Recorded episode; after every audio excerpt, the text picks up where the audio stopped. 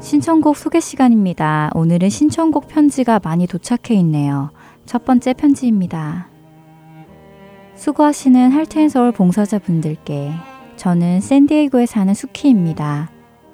매번 보내주신 CD를 들을 때마다 주님의 음성을 들었습니다. 여지껏 순종을 못했습니다. 허나 이제는 제 주위에 있는 분들에게도 이 좋은 복음의 말씀을 전하고 싶어요. CD 몇 장을 더 신청합니다. 그리고 복음 선교의 방송을 위해 수고하시는 모든 분들께 진심으로 감사드립니다. 라고 말씀하시며 낮엔 해처럼 밤엔 달처럼을 신청해 주셨습니다. 편지 보내주셔서 감사드립니다. 신청곡 듣고 다시 돌아오겠습니다.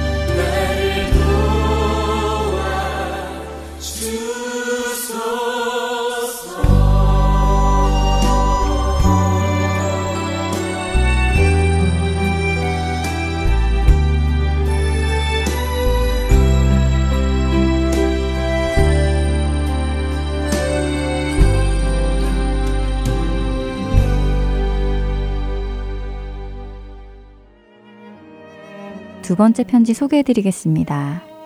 할텐서울 보건방송에서 자원봉사로 일하시는 분들께 다시 한번 감사 말씀드리며 애청자분들과 자원봉사자 여러분들과 같이 듣고 싶네요. 주님 다시 오실 때까지를 신청합니다. 라고 하시며 미시건에서 강춘남 애청자님께서 보내주셨습니다. 찬양 듣고 다시 돌아오겠습니다.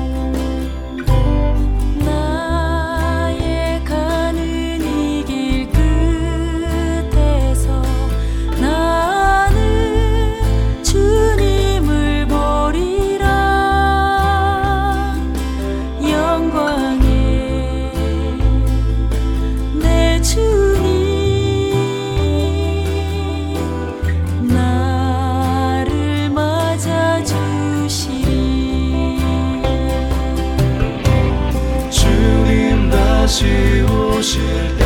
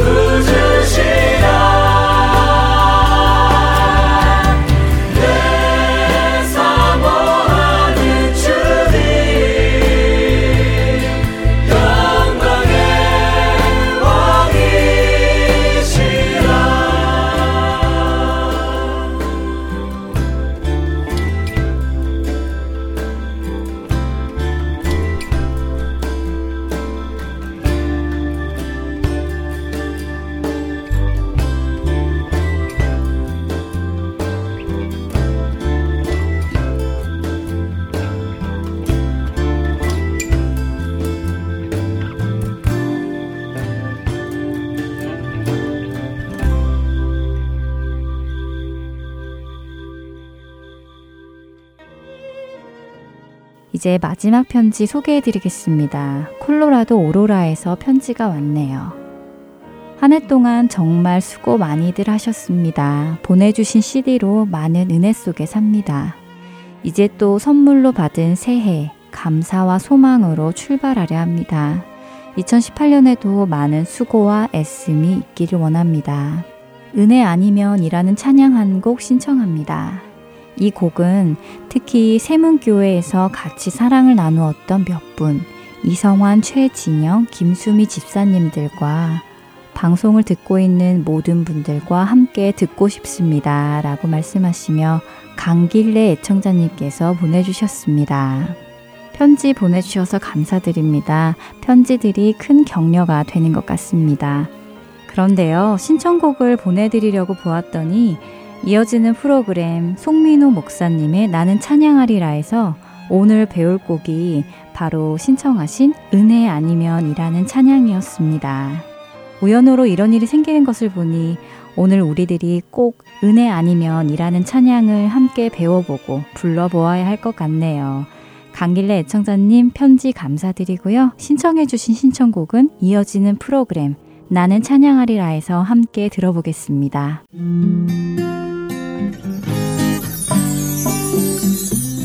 애청자 여러분 안녕하세요. 한 주간도 평안하셨습니까? 나는 찬양하리라 송민호 목사입니다. 2015년이 시작되고 벌써 2주가 훌쩍 지나갔습니다. 우리는 새해를 맞이하면서 올해는 사업이나 가정 형편이 또 건강의 문제나 어려움들이 나아질 수 있을까 하는 기대와 관심을 갖게 됩니다. 그런데 우리의 소망이 이 땅에 있는 것이 아니라 저 하늘에 있다면 우리가 100년도 안 되는 인생을 사는 사람이 아니라 영원한 생명을 소유한 구원받은 그리스도인이라면 우리의 기대나 관심이 달라져야 하지 않을까요? 2015년에는 하나님께서 나를 어떻게 변화시키실까? 하나님 안에서 나는 얼마나 더 성숙한 그리스도인이 될 수 있을까? 하나님의 능력으로 나는 얼마나 더 성령의 열매를 맺을 수 있을까? 올해는 내가 얼마나 더 주님과 가까워질 수 있을까? 이것이 아직 이 땅에 있지만 영원을 살아가는 성도의 기대와 관심일 겁니다. 매일 주님과 더 가까워지는 여러분이 되시기를 주님의 이름으로 축복합니다. 자, 이제 이번 주에 우리가 함께 배울 찬양은 합창곡인데요. 조성은 작곡의 은혜 아니면이라는 찬양입니다. 얼라이브 월십의 찬양을 듣고 함께 배워보도록 하겠습니다. 어둠 속 헤매이던 내 영혼 갈길 몰라 방황할 때에 주의 십자가 영광의 그 빛이 나를 향해 비추어 주셨네. 주홍빛보다 더 붉은 내 죄 그리스도의 피로 씻기어. 완전한 사랑 주님의 은혜로 새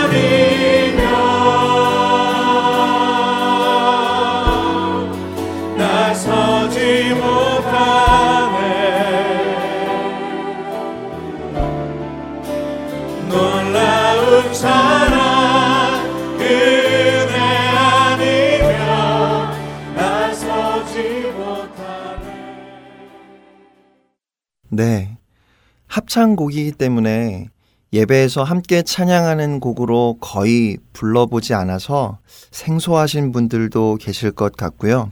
또 다른 한편으로는 찬양대의 찬양곡으로 많이 불리는 곡이기 때문에 귀에 있고, 아, 많이 들어본 찬양이다 하시는 분들도 계실 것 같습니다. 특별히 오늘 우리가 배우는 곡은 원곡이 아니라 1절과 후렴만으로 예배 찬양으로 부를 수 있도록 편집된 버전입니다. 이 찬양도 지난주 찬양과 마찬가지로 목가춤 마디로 시작됩니다. 목가춤 마디 곡은 한 가지만 기억하시라고 말씀드렸죠. 어, 노래가 강박이 아닌 여린박으로 시작됩니다. 그래서 소절의 시작을 강박이 아닌 여린박으로 그러니까 힘을 조금 빼고 힘을 주지 않고 그렇게 시작하시면 좋겠습니다. 첫 번째, 두 번째 소절입니다. 어둠 속 헤매이던 내 영혼, 갈 길 몰라 방황할 때에 주의 십자가 영광의 그 빛이 나를 향해 비추어 주셨네. 시편 119편 105절에 이런 고백이 기록되어 있습니다. 주의 말씀은 내 발의 등이요 내 길에 빛입니다. 어둠 속에서 어디로 가야 할지 몰라 방황하고 있는 우리에게 말씀이신 예수 그리스도가 빛으로 오셨고 은혜와 진리로 충만한 그 영광의 빛을 우리에게 비추어 주셨습니다. 요한복음 1장 9절 그리고 14절 말씀입니다. 참 빛, 곧 세상에 와서 각 사람에게 비추는 빛이 있었나니 말씀이 육신이 되어 우리 가운데 거하심에 우리가 그의 영광을 보니 아버지의 독생자의 영광이요 은혜와 진리가 충만하더라. 그러므로 예수 그리스도는 우리가 이 세상을 살아갈 때에 우리의 발에 등불이고 우리의 길에 빛입니다. 예수님은 이 땅에 오셔서 우리가 어떻게 살아야 할지 많은 말씀을 주셨습니다. 그런데 그렇게 말씀하신 것으로 끝나지 않고 우리가 어떻게 살아야 할지 예수님께서 우리의 삶을 직접 살아주셨습니다. 우리가 가야 할 길을 보여주셨습니다. 주님이 가신 길 어떤 길이지요? 바로 십자가의 길입니다. 그러므로 우리도 우리의 십자가를 지고 주님을 따라가야 합니다. 그런데 더 중요한 것은 그 십자가의 길이 바로 영광의 길이라는 사실입니다. 첫 번째, 두 번째 소절 함께 찬양하겠습니다. 어둠 속 헤매이던 내 영혼 갈 길 몰라 방황할 때에 어둠 속 헤매이던 내 영혼 갈 길 몰라 방황할 때에 주의 십자가 영광의 그 빛이 나를 향해 비추어 주셨네. 주의 십자가 영광의 그 빛이 나를 향해 비추어 주셨네. 다음으로 세 번째, 네 번째 소절입니다. 주홍빛보다 더 붉은 내 죄, 그리스도의 피로 씻기어 완전한 사랑, 주님의 은혜로 새 생명 죽게 얻었네. 이사야서 1장 18절 말씀입니다. 여호와께서 말씀하시되 오라 우리가 서로 변론하자 너희의 죄가 주홍 같을지라도 눈과 같이 희어질 것이요 진홍같이 붉을지라도 양털같이 희게 되리라. 아멘. 그리고 지난주에도 말씀드렸지요. 완전한 사랑은 하나님의 사랑입니다. 요한일서 4장 10절 말씀처럼 사랑은 우리가 하나님을 사랑한 것이 아니라 하나님께서 우리를 사랑하셔서 우리 죄를 위해 그분의 아들을 화목제물로 주신 그것입니다. 그것이 사랑입니다. 그 하나님의 완전한 사랑, 우리 주님의 은혜로 우리는 새 생명을 얻었습니다. 고린도후서 5장 17절 말씀입니다. 그런즉 누구든지 그리스도 안에 있으면 새로운 피조물이라 이전 것은 지나갔으니 보라 새 것이 되었도다. 세 번째, 네 번째 소절 함께 찬양하겠습니다. 주홍빛보다 더 붉은 내 죄, 그리스도의 피로 씻기어. 주홍빛보다 더 붉은 내 죄, 그리스도의 피로 씻기어. 완전한 사랑, 주님의 은혜로 새 생명 주께 얻었네. 완전한 사랑 주님의 은혜로 새 생명 주께 얻었네.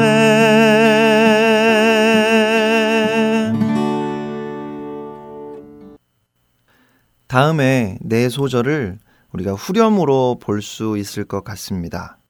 은혜 아니면 나 서지 못하네. 십자가의 그 사랑, 능력 아니면 나 서지 못하네. 은혜 아니면 나 서지 못하네. 놀라운 사랑, 그 은혜 아니면 나 서지 못하네. 우리가 나이를 먹고 자라고 성숙해 가는 것은 홀로 독립할 수 있게 되는 것을 의미합니다. 엄마의 손길, 엄마의 도움이 없으면 아무것도 할 수 없었던 어린아이가 자라면서 또 배우면서 작은 것 하나부터 스스로 하게 되고 결국 인생에서 홀로 서기를 시작하게 되면 우리는 다 컸다고 성인이 되었다고 말합니다. 그런데 성경이 말하는 성숙한 사람의 정의는 다릅니다. 아니, 정반대입니다.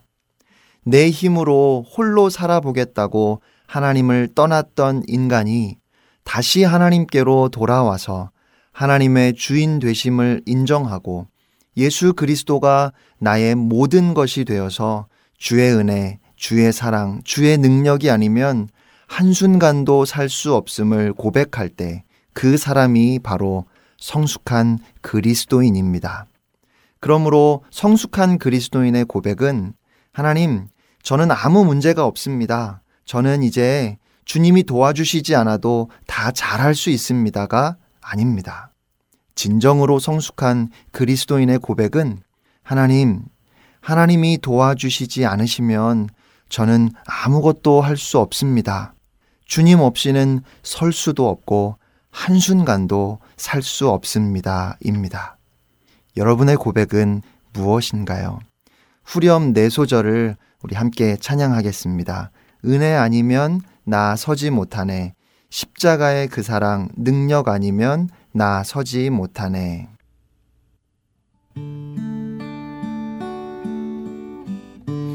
은혜 아니면 나 서지 못하네. 십자가의 그 사랑 능력 아니면 나서지 못하네. 은혜 아니면 나 서지 못하네.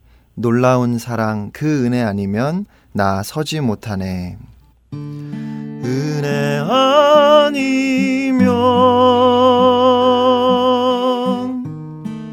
나서지 못하네 놀라운 사랑 그네 아니면 나서지 못하네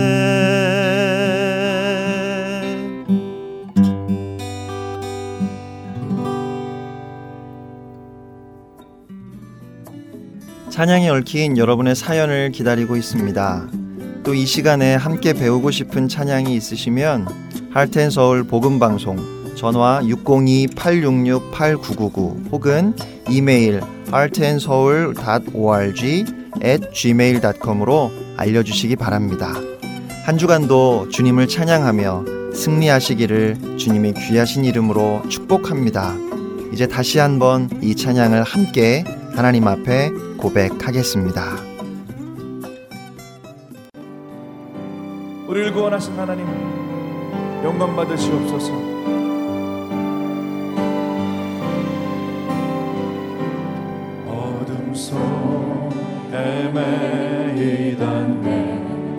영원할 길 몰라 방황할 때에 주의 십자가 영광의 그 빛이 나를 향해 비추어 주셨네.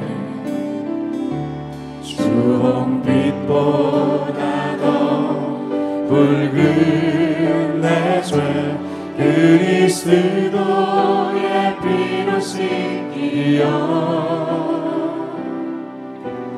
완전한 사랑.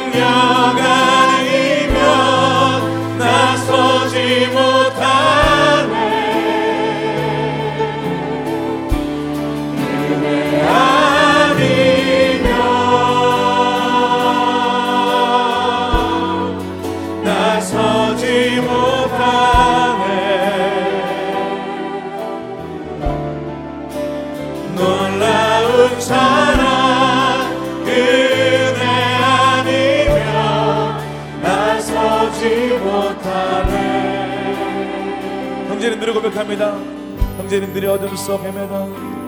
어둠 속 헤매이던 내 영혼 갈길 몰라 방황할 때에 주의 십자가 영광의 그 빛이 나를 향해 비추어 주셨네 자매, 자매님들이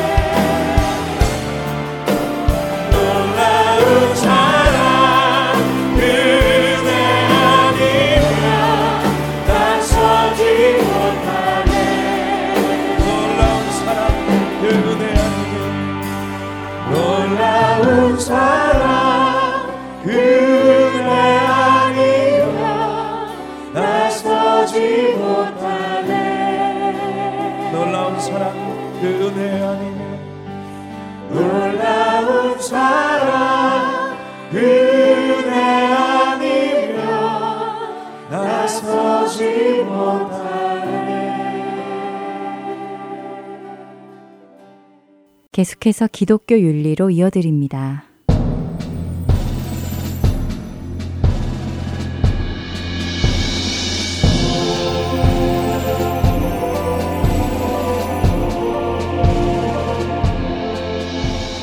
여러분 안녕하십니까? 기독교 윤리 진행의 강승규입니다. 우리가 잘 아는 대로 미국은 청교도 정신으로 세워진 나라입니다.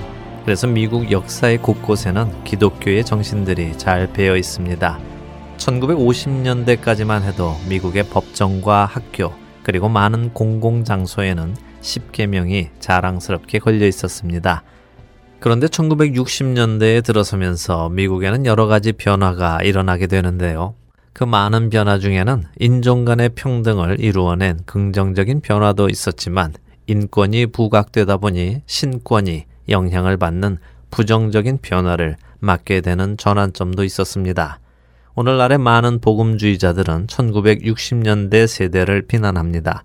그 세대의 사람들이 모든 공공기관과 정부 후원 기관에서 10계명을 떼어내기 시작하므로 사회에서 하나님을 몰아내기 시작했다는 이유인데요.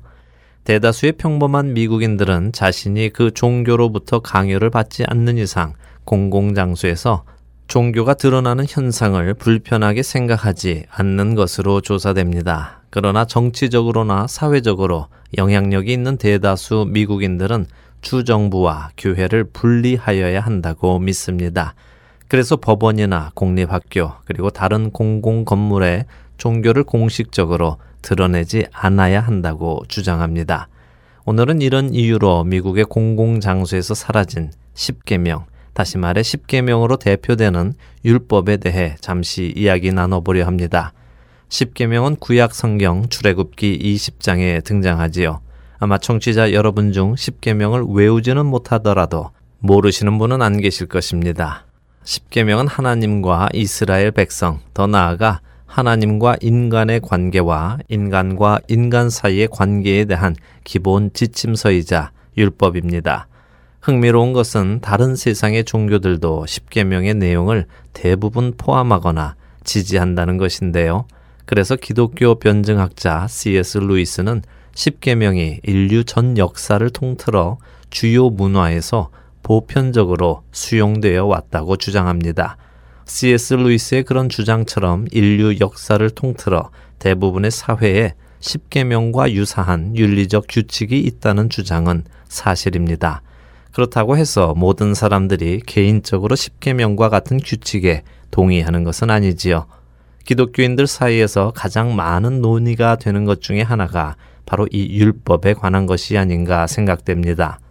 율법은 과연 폐해졌는가 아니면 여전히 살아있는가 혹은 어느 율법은 폐해졌고 어느 율법은 살아있고 어느 율법은 예수 그리스도가 오심으로 변형되었는가 하는 의문들과 논쟁들은 끊임없이 있어 왔고 그 결과로 많은 교단들이 생기기도 했습니다.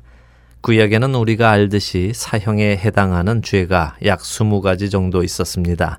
이런 죄에는 살인, 주술, 동성애, 신성모독, 간음, 반역과 같은 것들이 있었는데요. 이런 죄들이 현재는 살인 외에는 대부분의 나라에서 사형에 해당하지 않습니다. 또한 구약에는 돼지고기나 제물로 드린 짐승의 고기를 먹지 않았고 시체나 죽음을 만지지 않고 안식일에 일하지 않는 등 오늘을 사는 현대인들에게 적용하기 힘든 율법도 있었습니다. 그렇다면 그리스도인들은 하나님께서 주신 율법 중 지켜야 할 부분과 무시해도 될 부분을 스스로 선택해야 할까요? 그렇지 않습니다. 그리스도인들은 성경에서 자신의 윤리적 견해에 가장 잘 맞고 동의가 되는 부분을 임의로 선택해서는 안 됩니다. 그렇다고 모든 율법을 명령으로 받아들이고 따라야 한다는 말씀도 아닙니다. 사실 그리스도인들은 그렇게 할 필요가 없습니다. 구약의 율법은 역사의 특정한 시기에 특정한 사람들을 위한 하나님의 규정이셨습니다. 기독교의 교리는 예수 그리스도께서 이 땅에 오셔서 인류의 죄를 대속하신 후에 죽으시고 부활하심으로 모세의 율법을 완성시켰다고 가르칩니다. 예수님께서는 율법을 문자적으로 따르는 것이 아닌 더 나은 길을 우리에게 보여주셨습니다. 그 더 나은 길이 무엇인가는 다음 이 시간에 나누도록 하겠습니다. 구약 율법은 실제적으로 구원자이신 예수 그리스도께서 오시기 전에 하나님께서 유대인들에게 허락하신 복잡한 규칙과 의식입니다. 이런 규칙과 의식 중에 많은 부분은 개인의 정결을 위해 필요했고 어떤 규칙과 의식들은 하나님 자신을 상징하기도 합니다. 예를 들어 성전의 목적과 성전과 성전에 관련된 의식은 예수님께서 십자가에서 돌아가심으로 성취되었습니다. 그렇기에 그리스도인들은 더 이상 성전에 가서 제물을 드리고 의식에 맞추어 제사를 지내지 않아도 되는 것입니다. 그리고 더 나아가 하나님을 만나러 성전에까지 가지 않아도 됩니다. 이제는 우리의 몸이 바로 하나님을 모시고 사는 성전이기에 그렇습니다. 고린도전서 3장 16절의 말씀입니다. 너희는 너희가 하나님의 성전인 것과 하나님의 성령이 너희 안에 계시는 것을 알지 못하느냐. 엄밀히 말하자면 우리가 함께 모여 예배를 드리는 장소는 예배당이지 성전은 아닙니다. 하지만 한 성도 한 성도가 하나님의 성전이기에 그들이 함께 모인 것을 성전이라 할 수는 있을 것입니다. 구약의 율법은 크게 세 가지로 나눌 수 있습니다. 시민법, 의식법, 그리고 도덕법인데요. 이 세 가지 카테고리 중에서 절대 불변하는 것은 도덕법입니다. 예를 들어 동성애자는 돌로 쳐 죽이고 도둑질한 자는 일곱 배로 갚아야 한다는 시민법은 그 법의 도덕적인 기준은 여전히 존재하지만 다시 말해 동성애는 나쁜 것이다와 도둑질은 나쁜 것이다는 도덕적 기준은 여전히 존재하지만 동성애자를 돌로 쳐 죽이거나 도둑질한 자가 도둑질한 것에 대해 일곱 배로 배상을 하는 등의 법의 적용은 사라졌습니다. 또 조금 전에 말씀드린 대로 의식법인 성전의 제사나 청결법 등은 예수 그리스도를 통해 성취되었고 완성되었기에 정결해야 한다는 도덕적 기준은 여전히 있지만 법의 적용은 사라졌습니다. 마지막으로 도덕법, 즉 거짓 증언하지 말라, 남의 것을 탐하지 말라, 살인하지 말라, 간음하지 말라 등의 도덕법은 여전히 존재합니다. 왜냐하면 그것들은 절대 불변의 기준, 즉 하나님의 변하지 않으시는 본성의 기초에 있기 때문입니다. 아이러니하다고 할까요? 재미있는 것은 성경을 전혀 읽어보지 않은 사람들도 하나님을 전혀 모르는 사람들도 이런 도덕적인 법들을 어길 때 죄책감을 느낀다는 것입니다. 오늘 우리가 이야기하는 십계명은 하나님의 도덕법을 요약한 것에 가깝습니다. 예수님께서는 안식일을 기억하라는 네 번째 계명을 제외한 모든 계명을 신약 성경에서 반복하셨습니다. 하지만 안식일에 대한 원칙은 여전히 남아 있습니다. 그것은 바로 하나님께 드리는 그 시간을 거룩히 지키라는 것이지요. 여러분들 중 예배 시간에 무언가 다른 일을 하시는 분이 계십니까? 아마 대부분의 그리스도인들은 하나님께 드리는 그 예배 시간을 거룩히 구분하여 드리고 계실 줄로 믿습니다. 예배 시간을 다른 개인적인 오락을 위해 혹은 개인적인 만족을 위해 다른 일을 하며 보내지는 않을 것입니다. 그런데 우리가 조심해야 할 것이 하나 있습니다. 구약 성경에는 세 종류의 법이 있었고 그중 한 종류만 구속력이 있고 나머지 두 종류는 이제 구속력이 없다고 생각하는 실수입니다. 사실 하나님의 율법은 단 하나밖에 없습니다. 신약과 구약 어디에서도 율법을 우리가 나누듯이 세 가지 측면으로 명확하게 구별하지 않습니다. 이것들은 성경을 연구하는 학자들이 그렇게 분류해 놓은 것입니다. 율법의 체계는 예수 그리스도께서 자신의 삶과 죽음과 부활을 통해 율법을 완성하심으로 폐지되었습니다. 하지만 그 율법의 체계는 변하지 않는 하나님의 도덕적 본성에 기초하고 있기 때문에 윤리적, 종교적, 정치적인 모든 체계를 초월합니다. 그리고 이렇게 변하지 않는 하나님의 본성을 반영하는 기본적인 도덕법은 모든 사람의 마음에 새겨져 있다고 성경은 증거합니다. 무릇 율법 없이 범죄한 자는 또한 율법 없이 망하고 무릇 율법이 있고 범죄한 자는 율법으로 말미암아 심판을 받으리라. 하나님 앞에서는 율법을 듣는 자가 의인이 아니요 오직 율법을 행하는 자라야 의롭다 하심을 얻으리니 율법 없는 이방인이 본성으로 율법의 일을 행할 때에는 이 사람은 율법이 없어도 자기가 자기에게 율법이 되나니 이런 이들은 그 양심이 증거가 되어 그 생각들이 서로 혹은 고발하여 혹은 변명하여 그 마음에 새긴 율법의 행위를 나타내느니라. 로마서 2장 12절에서 15절의 말씀입니다. 그리스도인들은 율법을 지킴으로 의롭게 되는 것이 아니라 의로운 자가 되었기 때문에 율법의 정신들을 지키는 것입니다.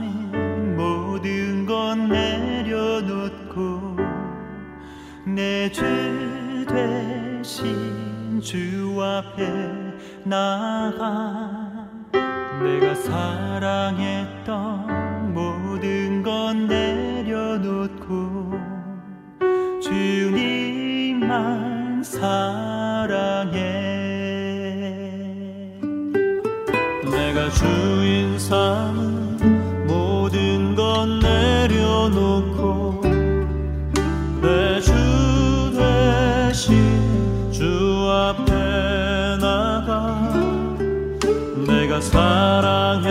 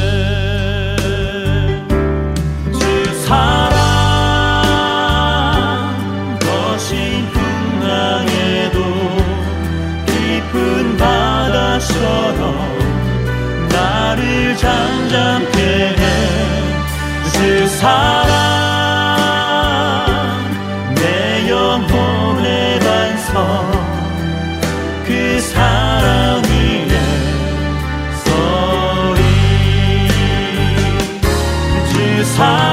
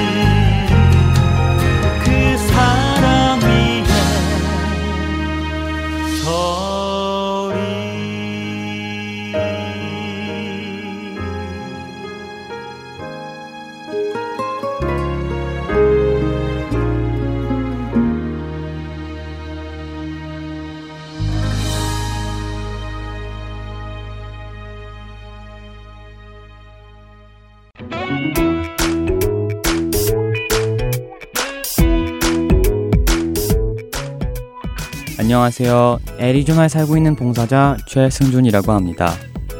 3개월 혹은 6개월마다 새로운 방송들이 여러분을 찾아가는데요. 지난 방송을 다시 듣고 싶어 하시는 분들이 많이 계시더라고요. 그런 분들을 위해 제가 그 방법을 말씀해 드리겠습니다. 홈페이지 www.heartandsoul.org로 접속하셔서 특별 방송을 클릭하시면 됩니다. 또한 CD로 듣고 싶으신 분들은 사무실로 전화해 주시면 원하시는 방송을 CD에 담아 보내드리도록 하겠습니다. 전화하실 사무실 전화번호는 602-866-8999입니다.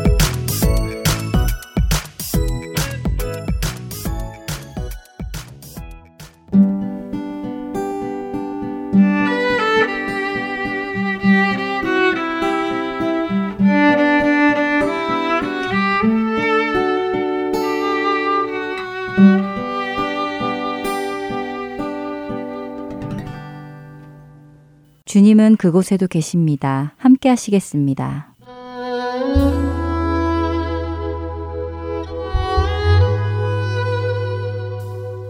제가 주는 그리스도시며 살아계신 하나님의 아들이라고 고백하기까지는 참으로 많은 세월이 걸렸습니다. 그 과정에서 고통의 쓴 물을 마셨고 고생의 음식을 먹었으며 나를 죽이는 힘겨운 결사전을 벌여야 했습니다. 저는 북한에서 하나님을 깡패 두목중으로 여기고 도적질과 싸움질을 일삼다 탈북하여 타국에 객이 되었습니다. 국경을 넘어 온갖 고생을 하면서도 저는 여전히 하나님의 뜻을 묻지 않았고 북한 정권을 향해 이를 갈았을 뿐이었죠. 그러던 어느 날 저와 함께 산막에서 지내던 탈북자 인철이 제게 뭔가를 건네주었습니다. 제이, 자네 예수님에 대해 들어봤나? 이거 성경책이야. 시간 있을 때 꼭 한번 읽어보라고. 인철은 제가 불신자인 줄 알고 성경책을 주며 읽어보라고 하더군요. 그러지 않아도 하나님 때문에 목숨을 걸고 충성한 대가가 타국살이라는 사실에 화가 나 미칠 지경이었는데 예수를 믿고 구원을 받으라는 소리에 악이 받쳐서 성경을 그의 얼굴에 집어던지며 고래고래 소리를 질렀습니다. 야! 내 앞에서 말 같지 않은 소리 하지도 말라우! 타국의 산중에 숨어 사는 주제에 뭐? 예수를 믿고 구원을 받으라고? 나는 하나님의 명령을 집행한다고 목숨을 내걸고 헐떡대다가 이렇게 산중에 틀어박히는 신세가 되었어. 내 영혼을 구원하실 하나님이라면은 날 이런 곳에 보내지도 않았을 거라고. 한 번만 더 내 앞에서 구원이요 서원이요 하기만 해봐. 알았어? 시험이 역정에 개 옆구리 찬다고 영문도 모르는 인철이에게 얼마나 험악하고 고약한 말을 인정사정 없이 해댔는지 인철이는 어리 빠져서 그 후로 내 앞에서 밥 숟가락도 제대로 뜨지를 못했습니다. 그리고 저는 왠지 그에게 미안한 마음이 들었고 말로는 위로할 생각이 나지 않아 그가 내밀었던 성경책을 집어들었습니다. 제가 성경책을 읽으면 그의 기분이 풀어질까 해서였죠. 그런데 하필이면 누가복음 23장 46절 말씀이 제 눈에 들어오더군요. 예수께서 큰 소리로 불러 이르시되 아버지 내 영혼을 아버지 손에 부탁하나이다 하고 이 말씀을 하신 후 숨지시니라. 저는 이 말씀을 보고 또 화가 치밀었습니다. 인철아, 너도 정 믿겠으면 하나님을 믿고 예수님을 믿지 마라. 재수 없게 지저분한 놈들에게 잡혀서 숨진 예수가 어떻게 우리 영혼을 구원한다는 거니? 그러자 인철이는 나를 이상한 눈으로 쳐다보더니 말대꾸 했다간 또 어떤 일을 당할지 몰라서 입으로만 우물거렸습니다. 예수님이 말씀이 육신이 되어 오신 하나님이신데. 그런데 그 순간부터 성령님이 얼마나 강력하게 역사하시는지 성경을 읽지 않으면 견딜 수 없게 만드셨습니다. 인철이의 말처럼 예수가 말씀이 되어 오신 하나님이라면 왜 쥐새끼 같은 놈들에게 붙잡혀서 수많은 군중들 앞에서 십자가에 달려 비참하게 죽었단 말인가. 도무지 궁금해서 견딜 수가 없었습니다. 그렇다고 딴에는 조선 기도회를 책임지고 인도하던 지도자였는데 도망자 신세에 불과한 인철이에게 예수님이 왜 그렇게 죽었느냐고 물어볼 수가 없어서 그날부터 성경책에 매달렸습니다. 그렇게 앉으나 서나 성경책에 매달리자 인철이의 아내가 구약 성경은 나중에 읽고 먼저 신약 성경의 요한복음부터 읽어보라고 조심스럽게 귀뜸을 해주었습니다. 그렇게 읽게 된 요한복음은 말씀 하나하나가 내 마음을 찌르는 비수였습니다. 요한복음 3장 19, 20절 말씀.